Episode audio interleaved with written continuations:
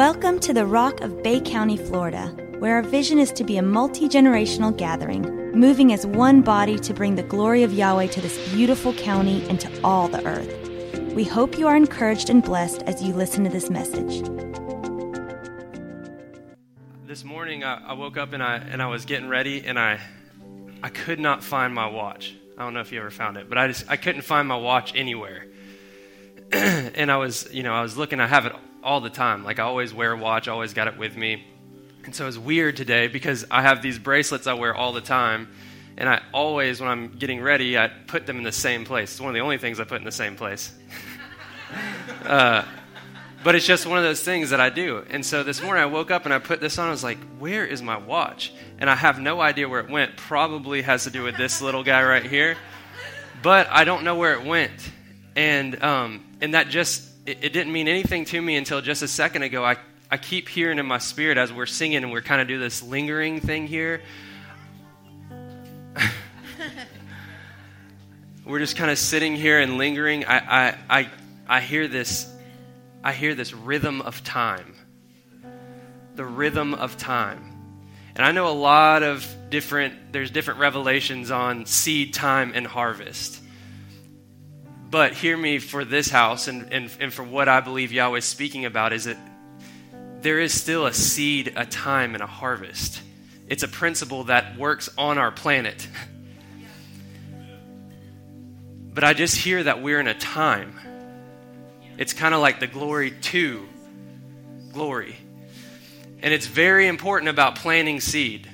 That's an impetus to what is to come, right? But it's extremely important about what happens in the time. And you don't really know when the harvest comes. You don't really know when the end is right there. You could guess and you could do, but it's what you do in that time. And I believe that this time is the walking. It is the lingering. That there's been seeds planted by many men, many women in this family here. And I just feel us in a time. And maybe to some people is like, well, I'd rather you say we're in the harvest and we're going to, but understand that the harvest that's an ending. We got to fall in love with the process. We got to fall in love with the time, because that is, in reality, it's now and not yet. I say that a lot. The kingdom is now and it's not yet. There's a measure that is available today. And there's a measure that is available today that wasn't available yesterday. But it all sits in this rhythm of time. And so I just today, I've kind of just feel for myself my watch coming off. The natural timetable, which I've lived my rhythm of my life on, this clock of 24 hours in a day, and there's never enough time in the day. But what is space and time in Christ? What is space and time in the kingdom? When he was here on earth for 3 years, or not for 3 years, when he was doing his ministry for 3 years, but when he was here and he was doing his whole thing, time and space, he lived in that. That was natural. But when he died and when he rose again, resurrected, space and time never, it's not a thing anymore. That's not relevant. And in your own life with Christ in you, I believe that there are natural laws, but there are spiritual laws that can't override those things. And I just see for myself, and maybe this is for someone else, that your watch needs to come off, that your expectation of time and timetables needs to be removed, and the only time you need to worry about is the one thing, is the walking with him in the cool of the day. Do you really believe that Adam cared at all about what time of day it was? On earth as it is in heaven, on earth as it is in heaven, like, come on. And I feel rest coming over this place. Such a rest. Such a rest.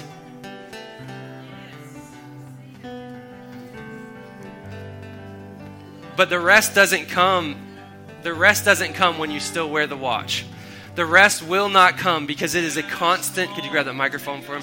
There's a constant limitation to today and to this timetable that the world puts you on and that we put ourselves on. But when you let go of things like that, when you let go of a timetable, I'm telling you, the rest starts to come.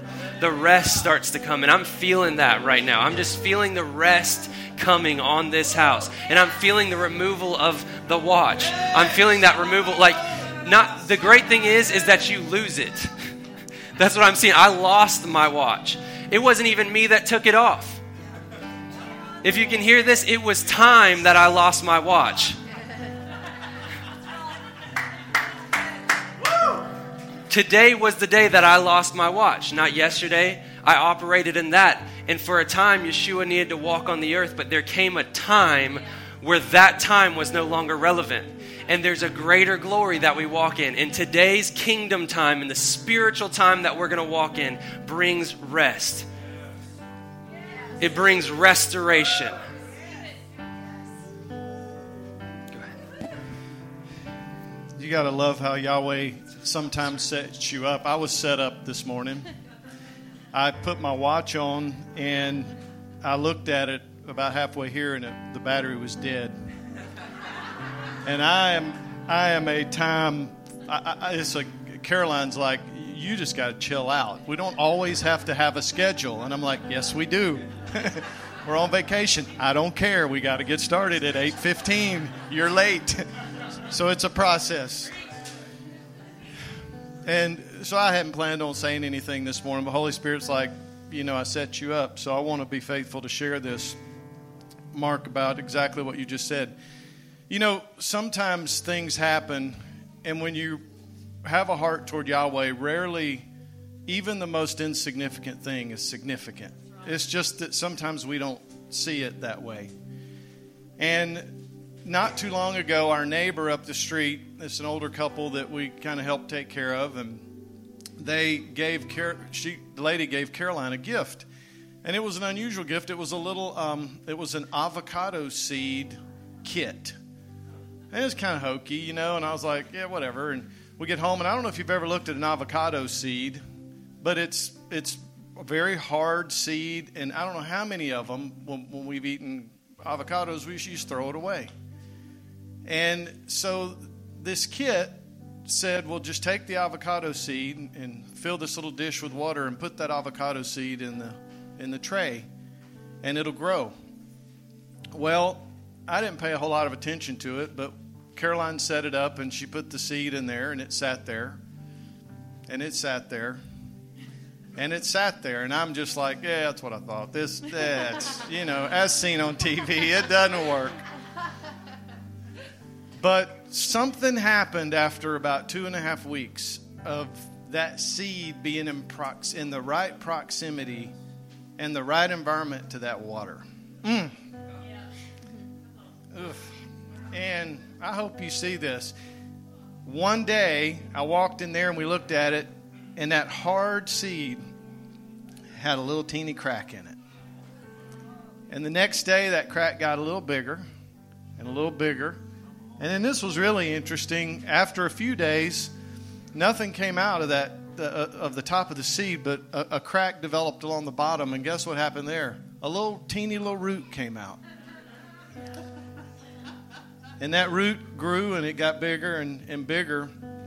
And it began to take that proximity and that life and infuse it into that hard seed. And that seed just cracked open. And all of a sudden, something, a little teeny green thing. And now it's this tall, and Caroline's getting ready to plant it outside. But Holy Spirit just reminded me personally this morning, and he encouraged me to share it by my dead watch and confirming that word. But sometimes, you know, we've got that thing that seems so hard, and we, you know, we don't know what to do with it, and we carry it around, and Yahweh's just saying, you know, all you got to do is lay that thing down in the right proximity of me. And it may not happen the next day, and it might take a little time, but it's not about time. It's about our proximity to Him. That's what it's about, the process. It's not even about the harvest. Harvest is just so we can get more seed to do it again. Yahweh, help us to see the value in the process. Because when we put that thing that's so hard in the right proximity to Him, to start with, the enemy's going to come and say, oh, that's hokey, that's religious, there's nothing, nothing's going to happen. But when we're faithful to leave it there in the right proximity to Him, one day you're going to walk by that thing and there's going to be a little crack in it. And Yahweh's going to take that thing that had no value, that, you know, how many of those seeds I threw away, but when you take it and put it in the right place, in the right proximity, and you respond in obedience, Yahweh can take that thing and make something beautiful out of it. Amen.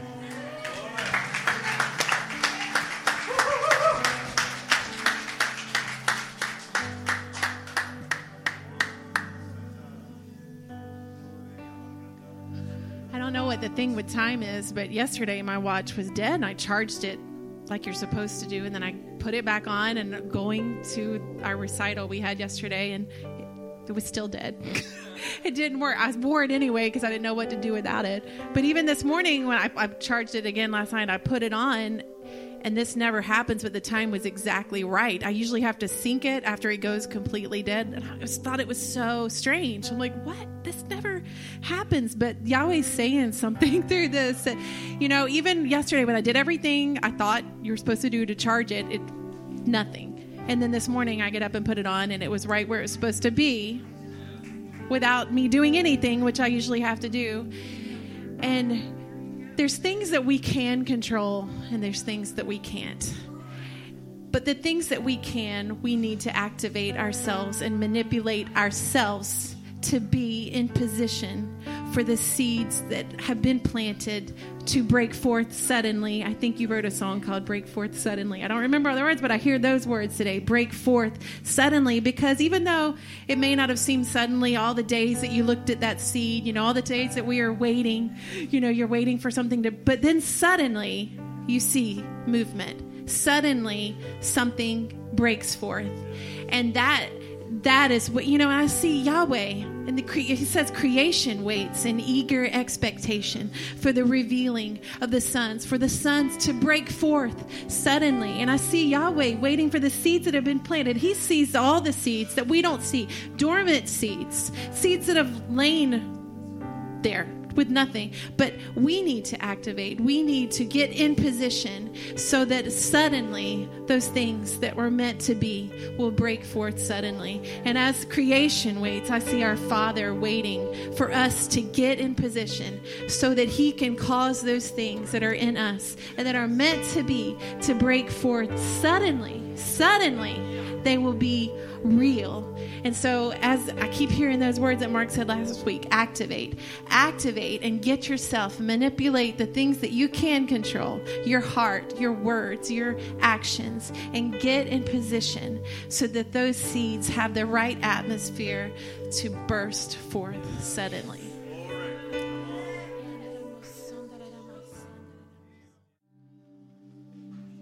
This just kind of has what everybody said in one. And when Regina started singing, draw near to us, or come a little closer. She said, come a little closer. And that's what was in my spirit whenever I was sitting up here. And I just kept singing that out loud. And sometimes people get the idea that you're asking Yahweh to come closer to you because you want that presence. But really, he can't get any closer to you. Mm-hmm. And that's what He showed me years ago whenever I felt so far away from Him and I felt so lost, that His very breath or His very spirit is the breath in my lungs. He can't get any closer to us, but we can distance ourselves from Him in our minds. We can feel far away from Him. But when we allow ourselves to put it back into perspective that He's not going to get any closer because He is as close as He can get, He's our very being, then all we have to do is then do what Ben was saying, set Him first. Put Him first in our minds. Don't get distracted. And all the distractions nowadays are make that so that we are not aware of Him anymore. In this time, whenever it's like the music's just lingering and it's going, that's where He is. Because if your mind starts traveling, you want to get away. You're thinking about other things, but He's right there. And if you just push into Him more and just, if you want that fire to burn, ask Him to help you. But when you realize He's right there and work on yourself, let it be a time to just close things off. And I know it's hard because I gotta sometimes, be in and then be out to deal with them, and then be back in with him, and then be back out to deal with it. I know that, and that's with all of our lives, whether it's a important call or whatever you got, but just get right back in, because that's a time where he's there in the lingering, and don't worry about everything else or wanting to move on or wanting to hear the word. He's right here. He can't get any closer to you. You just need to set your mind to realize that, and to desire to put yourself closer to him. Yes. So I'm going to speak out of something that I was asked, I was asked this. This past week when we were tearing everything out, it's funny how, we talk about, songs or sounds or something like that can make you remember a time. You, go back. Well, so can smells. And that definitely happened when we were tearing out stuff in there. And so we had to go through and pick up a bunch of stuff, and we've been so involved in this building and doing this that it's been a while since we've had to go in there. For the first few months, that's all Ben, Jeff, and Jerry and I did was tear stuff out of there, and it was just a constant grind. And there was grace in that moment, but there's not grace to go back there. And so but we ripped all this stuff out, and that was just what we did. But it was so exciting getting to the place of building and doing that, until that became monotonous and constant and everything. But we had to go back to that process recently just by going into those rooms again and getting stuff out and moving them. And though it wasn't the same type of work, that smell and just that grind, I just kind of went back to that moment and how I felt in that time. And Jerry Goodman asked me a question, and in no way did he mean this. See, Jerry's he's like a prophetic assassin. He's like a prophetic ninja. It's like he's not going to come out here and be like, "Thus saith the Lord," da da da da. But he just asks a question and walks away. In fact, he told me that he was an instigator back in the day. Was it in the military or whatever? Where? In the fire department, he would go in and ask a question or get people riled up and then leave. And then the officer or whoever would come in, people would be going there, "Oh my gosh." And so he's like an instigator in that. But he just throws a question out. But what's funny is I really believe Holy Spirit used him to ask me a certain question that I used to ask myself every single day. But I was picking something up, some chairs or something, and I started walking. He was like, "Hey, MG." I was like, "Yeah, what's up?" He goes, "You ever ask yourself if it's all worth it?" And the smell of the place, the being back in the memory of that, I genuinely for probably a good 3 months tearing stuff out, fought with myself about that question. Is it worth it? What should I be looking into? Should I really be doing all this stuff, trying to tear out, or what should I do? Is this worth it? And he asked me that question, and it made me start to think the past couple of days. I don't remember what I said to you then, but don't tell anybody because it'll ruin everything I have to say. But Yahweh started to talk to me about the generations and about time, really, now that I think about it. But there's kind of two answers to that question, if I think about it from two different perspectives. From the perspective of today and right now and in the very near future, I could say this: it's not really that worth it. As far as this land and doing all this kind of stuff, ripping all this kind of stuff out, and that might challenge some of you a little bit, but as far as just practically speaking, it's not worth it. But if the seat in which I look at that question from is generational, and that maybe I went through the storm that they won't have to, then it becomes so much more worth it. So it might not be for my today that it's worth it. My today might be difficult. But again, about the process. If I'm looking to everything being perfect and prime and neat and easy and great today, what if Apostle Ball had that perspective? What you got? Oh my gosh, look at that, Frank Drew. awesome, dude. But we have this this perspective thing, and I want to do this real quick. The Kingdom Man, written by Apostle Paul, 1998. Right, JoJo? True success is not achieved. True success is received. Worldly men have faith in the work. Kingdom men work out their faith. Worldly men cause others to know their methods. Kingdom men cause others to know their God. The success of worldly men can be defined in certain observable methods that can be cataloged, emulated, and sold for profit. The success of kingdom men is attributed to only one thing. That one thing is obedience to the spoken word of Yahweh. And while the obedience may be manifested in observable acts, emulation of those acts by others will never bring the hope for success.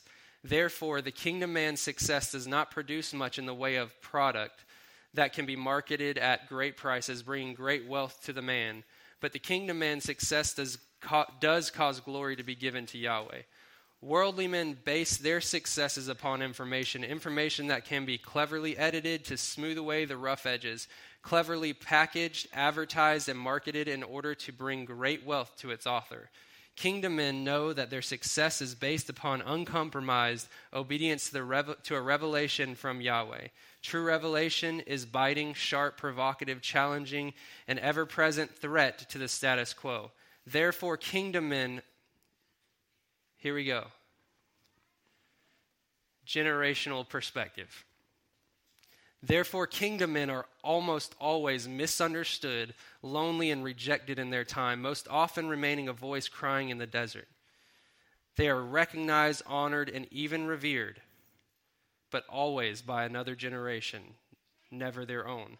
Therefore, kingdom men are content to be leaders of a remnant, the keepers of the flame, the preservers of the seed, the protectors of tomorrow's Abraham, Isaac's, Moses's, John the Baptist, and yes, even the Christ. No wonder that heaven and earth together cry out for the manifesting of the sons of Yahweh. So my perspective is shifting in what I'm doing here and what we're doing here. And it allows me to linger a lot longer. And it allows things to not be so stressful. And it allows me to take a pause when I need to take a pause.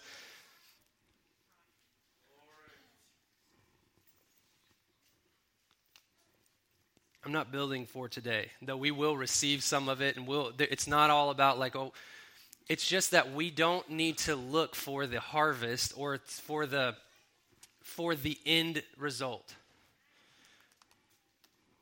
We have got to live in the process. We've got to see things as this might not look like how I want it. Like the vision I have, Frank and Leo might walk in that. And maybe not even Frank and Leo, maybe Frank and Leo's grandkids. I think it's Native Americans that they make decisions based on 7 generations out. But see, church is always about either him coming, he's coming, or about today. And what happens is exactly what Apostle Paul talks about, is it starts to be marketed and emulated. Well, this works, so let's do this. And you start to have churches, and you start to have things that seem to be right. But if we're about the generations, if we're about the real thing and the one thing, and that one day, maybe my today is not the day that we walk in here and see cancer healed right away. And maybe it is. Maybe we have pieces of that. But I will be the one that walks through the storm and rebuilds. You will be the ones that walk through a storm and rebuilds, so that our kids and that those generations to come, that this thing is everlasting, because we're going to experience it one way or another. So I just want to shift our perspective a little bit in that. That's not the easiest thing, you know? Like, it's so much better to be like, talk about the prosperity message and everything's great. But I believe that everything is amazing in the process. I'm starting to see things that I've never seen before, feel things I've never felt before, be more alive. See, it keeps you from being alive. And you know what? When you achieve what you think you want to achieve, you still won't be alive. It's the walk in the garden. It's the timelessness. It's the identification by him.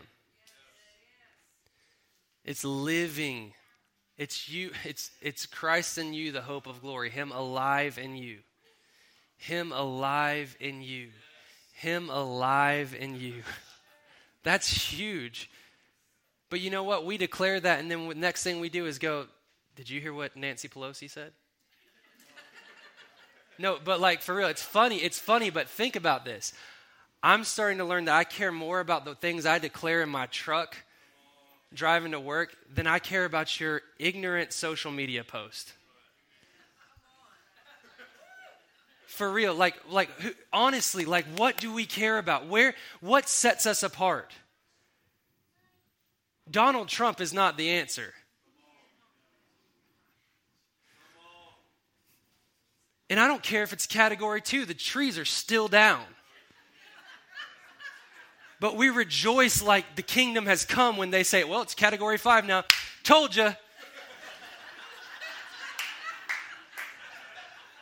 I got a little excited too. I'm not going to lie. But my point is where do kingdom people find their rest? Where do they find their rest? What makes us different? Why do we look towards a political party? You know what I mean? Why do we do that to ourselves? We get angry and distance ourselves from people because they don't see it that same way. And both of you are wrong. Because it's not real. Now, I will be one to pray for those in places of leadership. You know, like that, it's not, but I'm just saying that I care more about what I've got to say as Christ in me, the hope of glory. Not Donald Trump in me, the hope of glory. Not my view on the world, the hope of glory. Not my opinion, the hope of glory, but Christ in me. And when we start to respond to Christ in me, instead of like a type of way, we stop and go, wait a second. How does that change the world? It didn't work in the 176 posts I did before. It just made people mad at me. Oh, I guess let's try this one. This is a good point. Fantastic. Sorry. Anyways, that's not what I'm talking about today. That stuff just makes me mad. I'm sorry.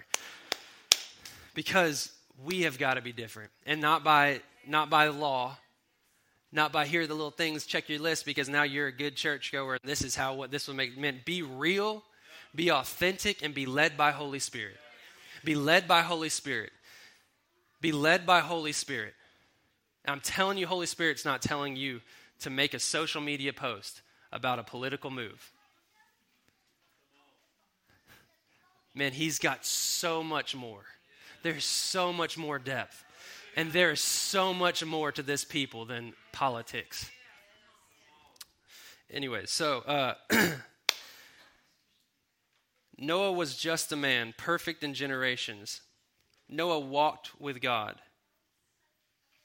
Noah was a righteous man, perfect in his generations. Noah walked with God. And Noah begot 3 sons, Shem, Ham, and Japheth. The earth also was corrupt before God, and the earth was filled with violence. So God looked upon the earth, and indeed it was corrupt, for all the flesh had corrupted their way on the earth. And God said to Noah, the end of all flesh has come before me, for the earth is filled with violence through them. And behold, I'll destroy them with the earth. Make yourself an ark of gopher wood, make rooms in the ark, and cover it inside and outside with pitch. And this is how you should make it. The length of the ark shall be 300 cubits, its width 50 cubits, and its height 30 cubits. You shall make a window for the ark, and you shall finish it to a cubit from above, and set the door of the ark in its side. You shall make it with lower, second, and third decks. And behold, I myself am bringing floodwaters on the earth to destroy from under heaven all flesh in which is the breath of life. Everything that is on earth shall die.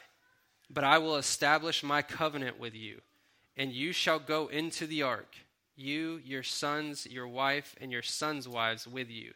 And of every living thing of all flesh you shall bring 2 of every sort into the ark, to keep them alive with you. They shall be male and female. Of the birds after their kind, of animals after their kind, and of every creeping thing of the earth after its kind, 2 of every kind will come to you to keep them alive.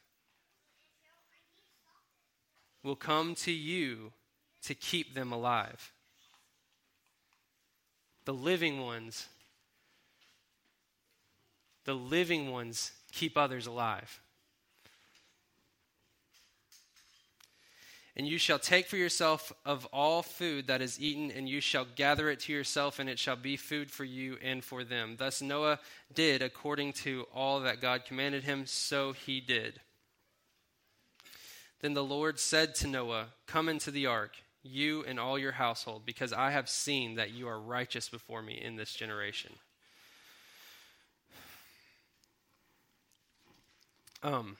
Many of you know about the reason this place is called the Ark. I've said it about 14 times now, I think, and if you don't, ask somebody next to you. I'm sure they know the story. But a lot of this, of what I want to say, comes from Apostle Damon Thompson. He brought this word and this revelation to me, and it was so I'm convinced that he spoke a 3-day weekend for us to hundreds and hundreds and hundreds of people. The revelation he spoke was for us.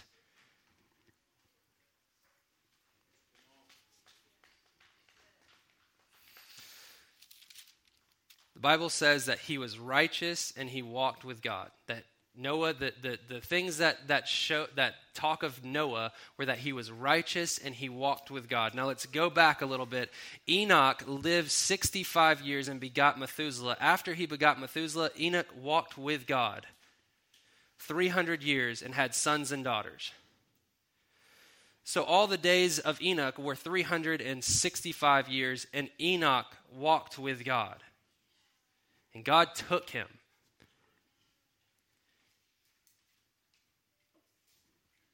Methuselah lived 187 years and begot Lamech. After he begot Lamech, Methuselah lived 782 years and had sons and daughters. So all the days of Methuselah were 969 years, and he died. Lamech lived 182 years and had a son.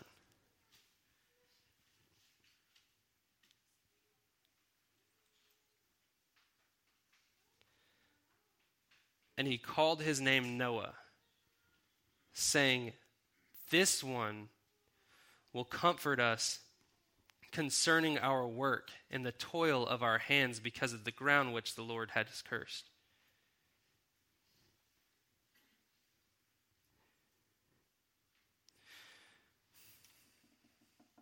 What's powerful to me about this is Lamech. It said that Noah was the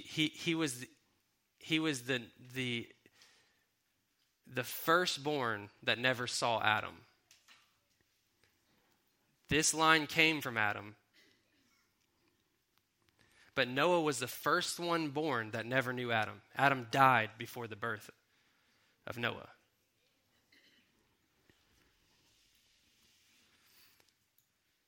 But you know that through this lineage, think of what conversations happened. Adam walked with Yahweh in the cool of the day. Don't you think that you have those conversations? Like Enoch, he walked with God.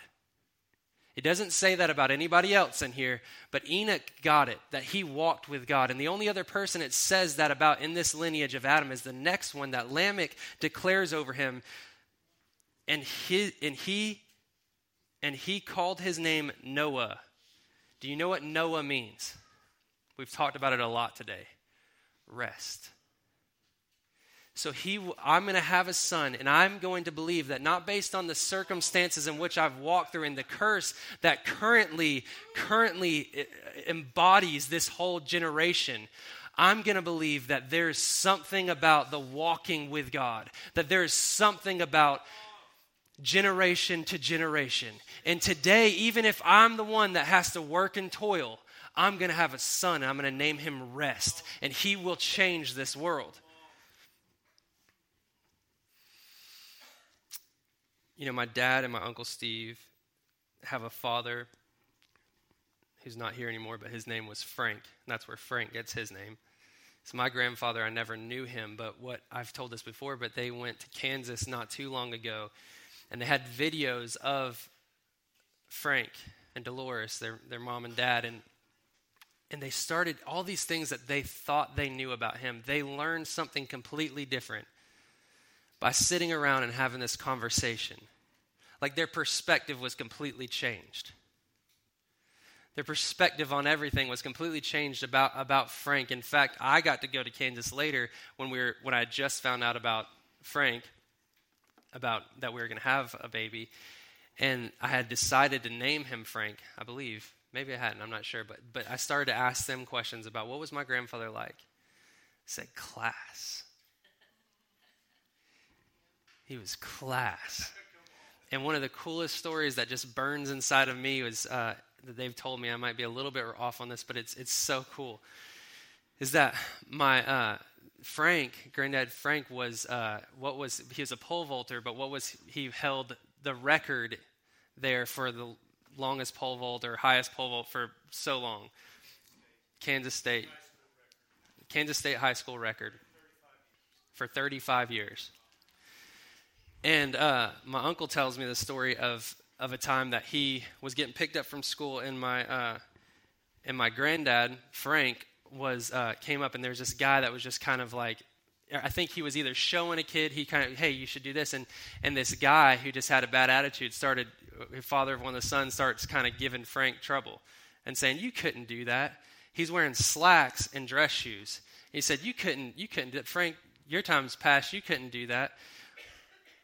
Well, Frank says, yes, I can. Grabs the pole, steps back, runs, plants, and completely busts it. That's not how you thought that story was going to go, is it? Completely busts it. And he just starts, everybody, oh, yeah, I told you. Mr. Class, instead of just going off, wipes off his pants, grabs that pole, steps back, runs, plants, makes it, grabs Uncle Steve, and leaves.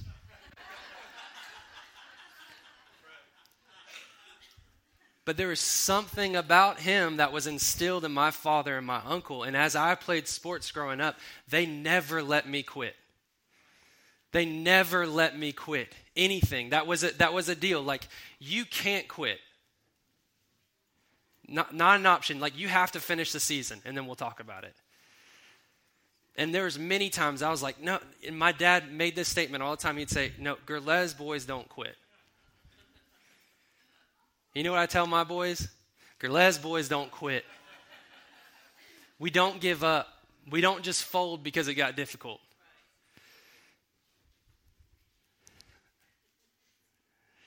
Here comes the tears in a service. Every single service, there's got to be one moment. But I think about that being instilled by my grandfather. And I think about Noah because, that was instilled in me in sports and growing up. It was instilled out of almost like an arrogance and pride in that moment where he said, no, I can do this. Confidence maybe is a better word in him. But I can do this. I know who I am. I know my abilities. And I'm not going to quit just because it got difficult and people are laughing at me.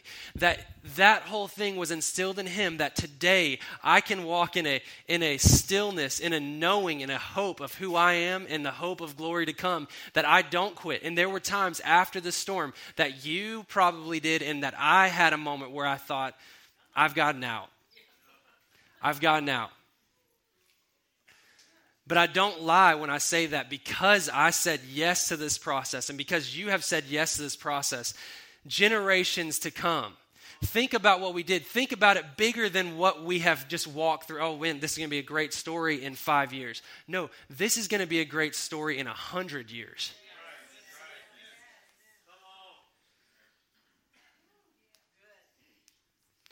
And when my boys ask me about the storm, I'll tell them this. That's the greatest thing that ever happened to your daddy, besides you and your mom. That is the greatest moment. Yahweh sent that. That's a gift from Yahweh.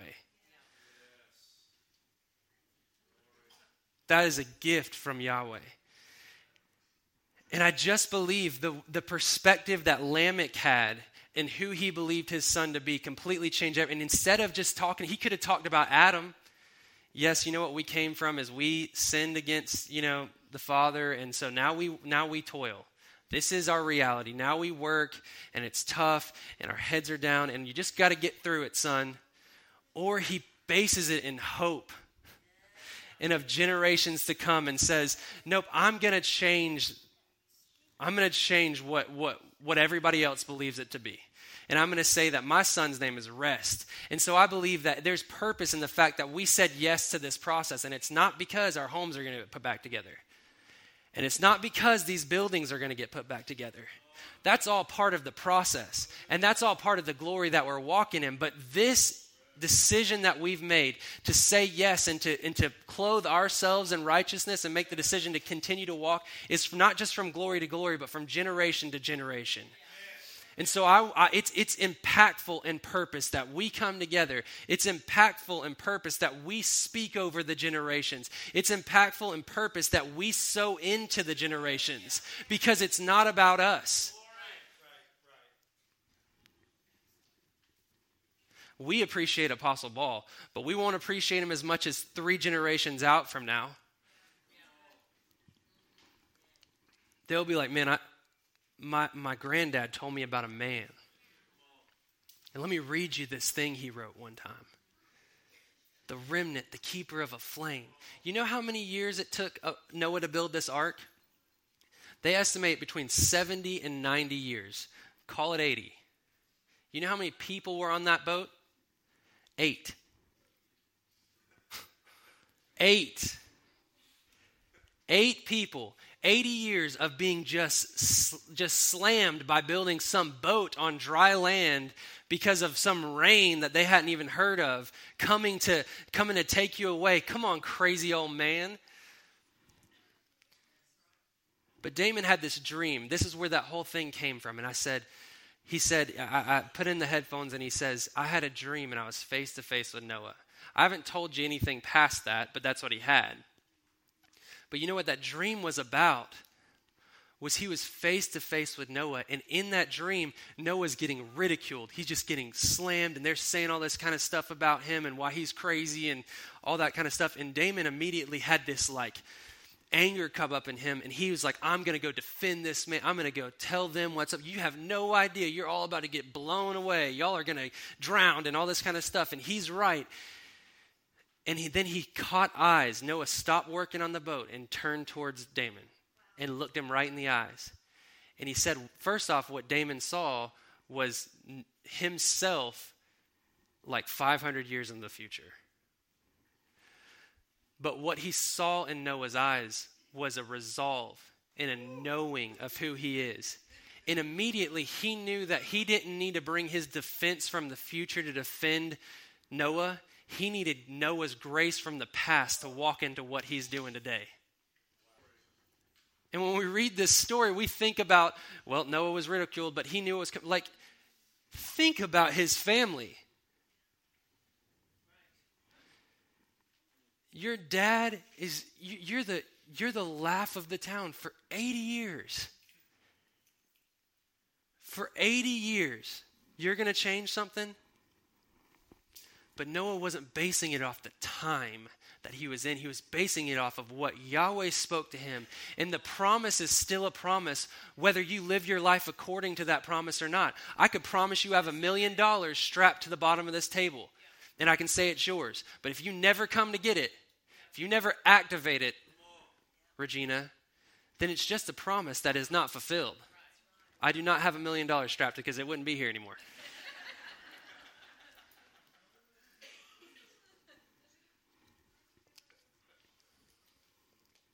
Eighty years for eight people. Think that through. 80 years for 8 people. Oh, come on. Yeah. Do you think he asked himself that question? Is this worth it? Maybe he had a little prophet come by and say, you ever ask yourself if this is worth it? But from what I believe and what Apostle Damon said, I believe that there was a resolve that he would say, absolutely. Wait. The time is now. The time has not yet come. And I'm in the process and in the glory of my life because I'm doing what I'm supposed to do for generations to come. To repopulate the globe. Yes. But here's what I want to get caught up on. And we'll wrap it up soon. But the key things that described Noah were that he was righteous and that he walked with God. Righteous. And see, here's the thing, is that righteousness to me is always a holdup. I always get hung up on I'm not righteous. Like there's things that I try to be righteous, but I'm not righteous. And I think a lot of times we get hung up on this, righteousness. And so we start to make a law to make us pretend that we're righteous. To try to, if I check all these boxes, then I am righteous.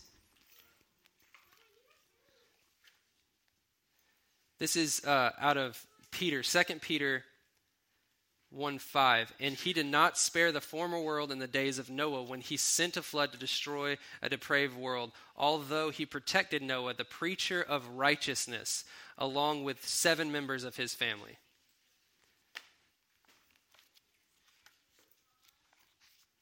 This is in Hebrews.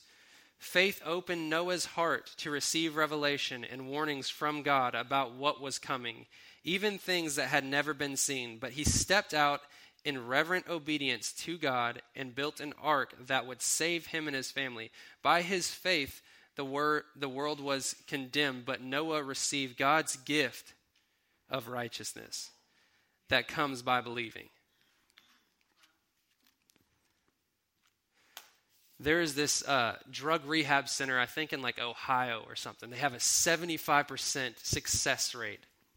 And you know what they do? They're Christian-based, but when someone comes in, they immediately stop them from saying that they're a drug addict. They immediately say, no, you're a son of Yahweh. You have been made righteous through Yeshua. They have this whole phrase, I don't know what it is, but they make them say it every single day. Get up in a mirror and look in the mirror, and they never allow themselves to say that they are drug addicts.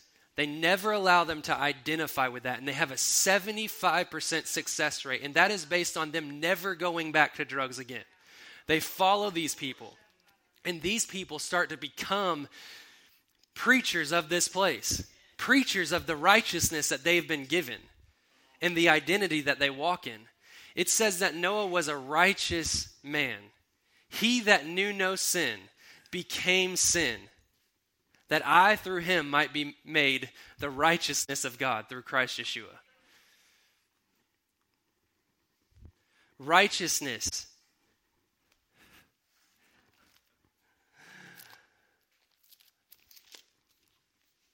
I will greatly rejoice in the Lord. My soul shall be joyful in my God, for he has clothed me with the garments of salvation. He has covered me with the robe of righteousness. As a bridegroom decks himself with ornaments, and as a bride adorns herself with her jewels. For as the earth brings forth its bud, as the garden causes the things that are sown in it to spring forth, so the Lord God will cause righteousness and praise to spring forth before all the nations. For Zion's sake, I will not withhold my peace. What I believe is that we have got to start, and maybe this does go back to Christ in you, the hope of glory, that we as a people have to start responding to the righteousness that is ours.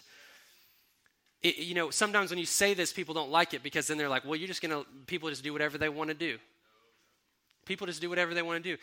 But I'm going to tell you this, knowing that I am righteous, knowing that I didn't do anything to earn it, that I didn't have a process or a, here's your 8-step program. First is you got to admit that you're filthy and that you're a sinner. You got to first admit that you have a problem, and then we'll get you to where you need to be. What if first we start out of a seat of I am righteous? Because for God so loved this world that he gave his only begotten son. That he lives within me through Holy Spirit, I am righteous. And so every decision I make, instead of immediately going to typing away at something, this is miserable and I have to, instead I start to see things in generationally speaking and saying I'm righteous and I want my righteousness to carry from generation to generation, from generation to generation. I want my sons to walk to know that they don't have to do something to be righteous. They don't have to do something to be loved. So when you speak, when you declare over this earth and over your situation, when you declare over things in your body and you declare over things in your financial situation, your relationships, your marriages, whatever that might be, do it out of a seat of knowing that you are righteous. That you speaking might as well be Yeshua himself speaking. Not because you feel it and not because you did it. Not because you did something to earn it. I will greatly rejoice in the Lord. My soul shall be joyful in my God, for he has clothed me with the garments of salvation. He has covered me with the robe of righteousness. He has covered me with the robe of righteousness. I did not cover myself with the robe of righteousness. I did not choose this whole thing. For God so loved the world, he gave his only begotten son. Why do we respond to the fear? Why do we respond to the situation or the circumstance when we are righteous? Respond to Christ within us. I just think we're going to separate ourselves from a lot of churchgoers and a lot of religion and a lot of crap by saying, look, I am righteous. I am clothed. The steps, see, this is the thing. Noah, while he is building, he's sitting there going, the steps of a righteous man are ordered of Yahweh. What happens if I don't consider myself righteous? My steps are to and fro, and I have no idea what. I hope this is the right decision. I hope I should write this check. I hope I should speak this over. But if I say, no, my steps are ordered because I am righteous, then what I'm doing today is from glory to glory and generations to generation. That's the gospel. That's the good news. Hey, Ben, and you guys, could y'all get up here and just sing that part in that song that I was just reading? And you probably not know what I'm talking about. The one about him running on a collision path to grace. I just want us to walk out of here. And there's so much more in this story, obviously, and so much more things that we could go into. But I don't want to get past. I think righteousness is the thing today. It's the thing every day. My wife has a grandmother that our daughter is named after. She's actually named, our daughter's named after my beautiful grandmother back there and Eva's grandmother. And in Poland, they call grandmother Babcia. Her name's Babcia Mila. So I went to Poland, and one of the things that moved me there was how old everything was, and like kind of run down a little bit. It was beautiful, beautiful. Don't get me wrong. Like the hills are incredible. It's gorgeous land, but everything's so old there. And I remember being there and sending an email to Apostle Paul, telling him about this, just giving him a report on the area. But one of the reasons it's so old there is because they respond in a lot of ways to fear. This is what they told me themselves.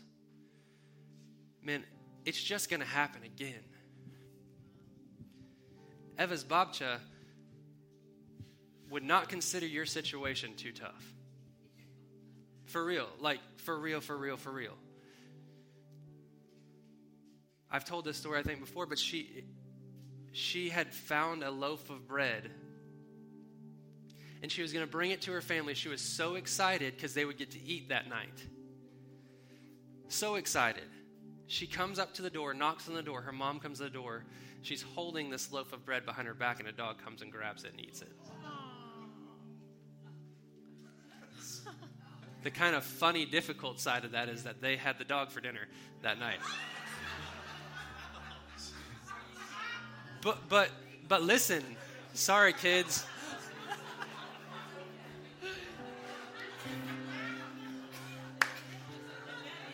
But I shouldn't have said that because now I'm never going to get back to where we're.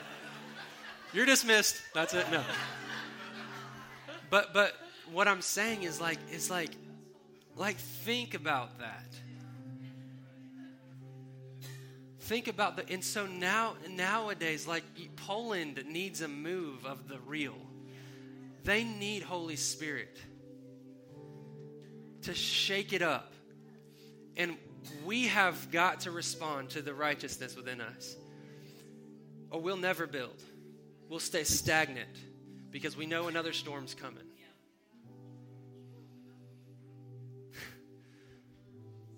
But what happened when we built this building is one day we looked out there and there was the, I'm telling you, you had to have seen it. The most perfect rainbow I've ever seen. I'm talking like, it feels like I could touch it. It was like from here to here, brilliant colors. Like, in a lot of times rainbows almost have this kind of, like, they're pretty and you might see some pretty vibrant ones, but like, they're a little bit faded, and it's like, yep, there's a rainbow. This was like, it's like a Lucky Charms box. Just like,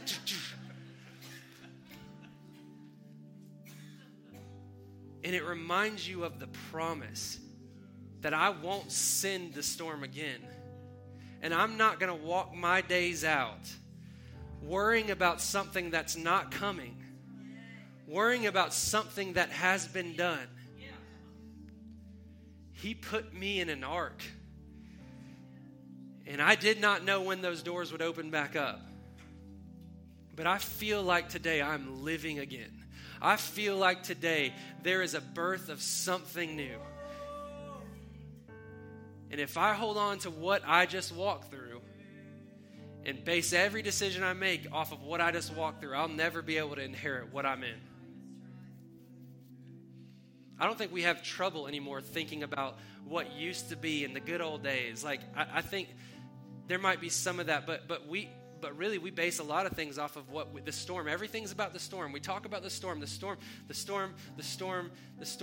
It was difficult. The media doesn't give us enough attention. It was a category 5. I promise it was this. Just send help. Just send help. You are righteous. You are the hope of glory in this world. And it might just be a few of us here. It might just be a few of us in the ark. But we are going to repopulate the globe, not tomorrow,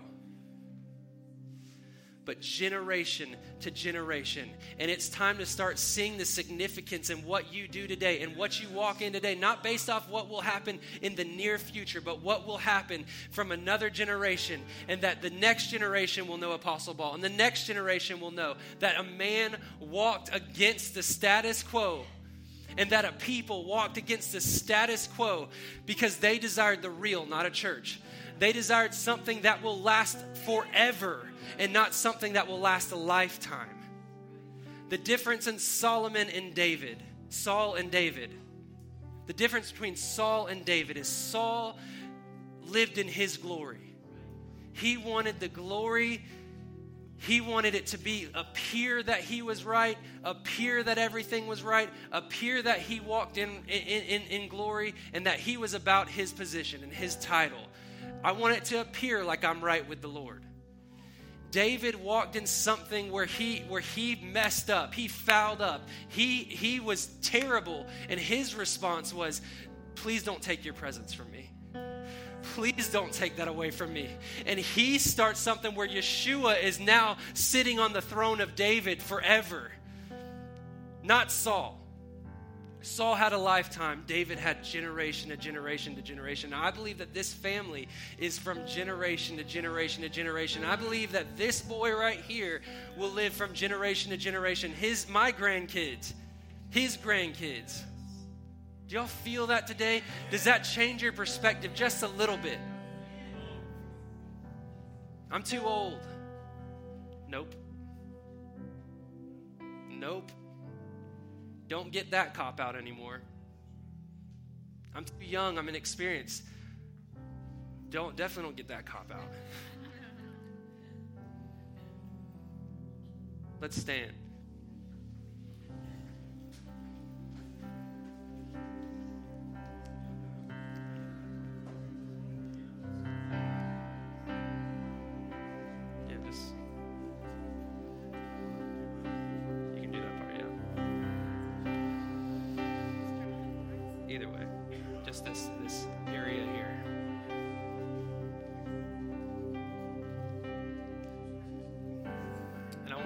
This morning when we sing this isn't just the words on the page. This is receiving the grace today.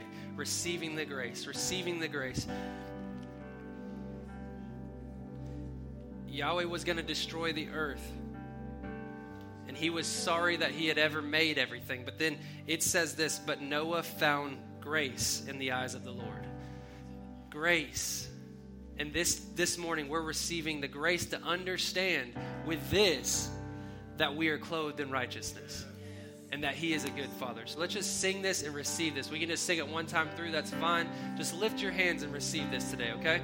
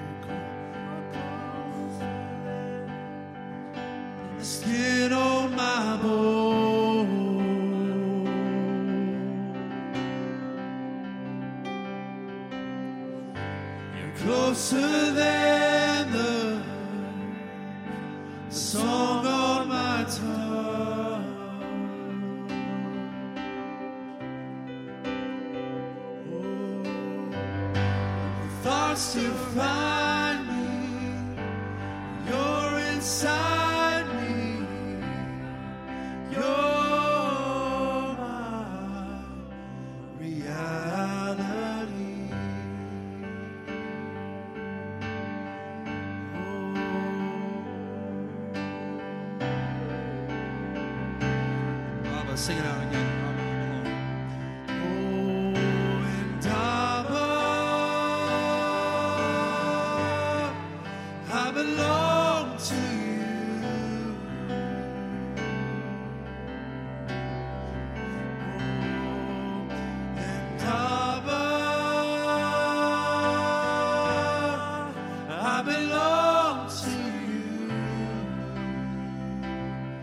Came running.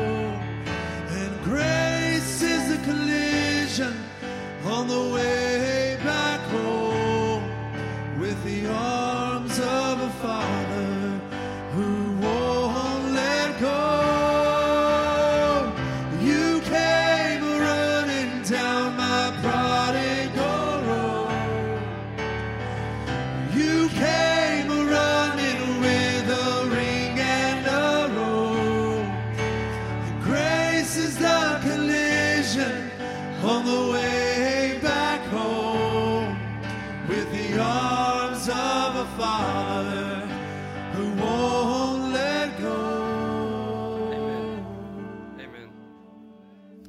Yahweh, we receive righteousness today. We activate righteousness. We step into righteousness that was already given to us. And we receive your rest, the Noah rest. So much more rest is available now in a new covenant, a superior covenant than what happened those years ago. We receive the grace to walk in righteousness, Yahweh. We receive the robe of righteousness. We step in and activate that right. And I will speak with my mouth out of the presence and the reality of righteousness in Christ in me. I'm going to stop looking at days and time in the natural and reset myself back on the fact that Christ is in me and I am made in the image of Yahweh. Amen? Amen. Be blessed. I love you.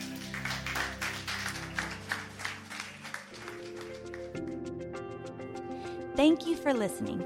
For more information on the Rock of Bay County, please go to therockofbc.org.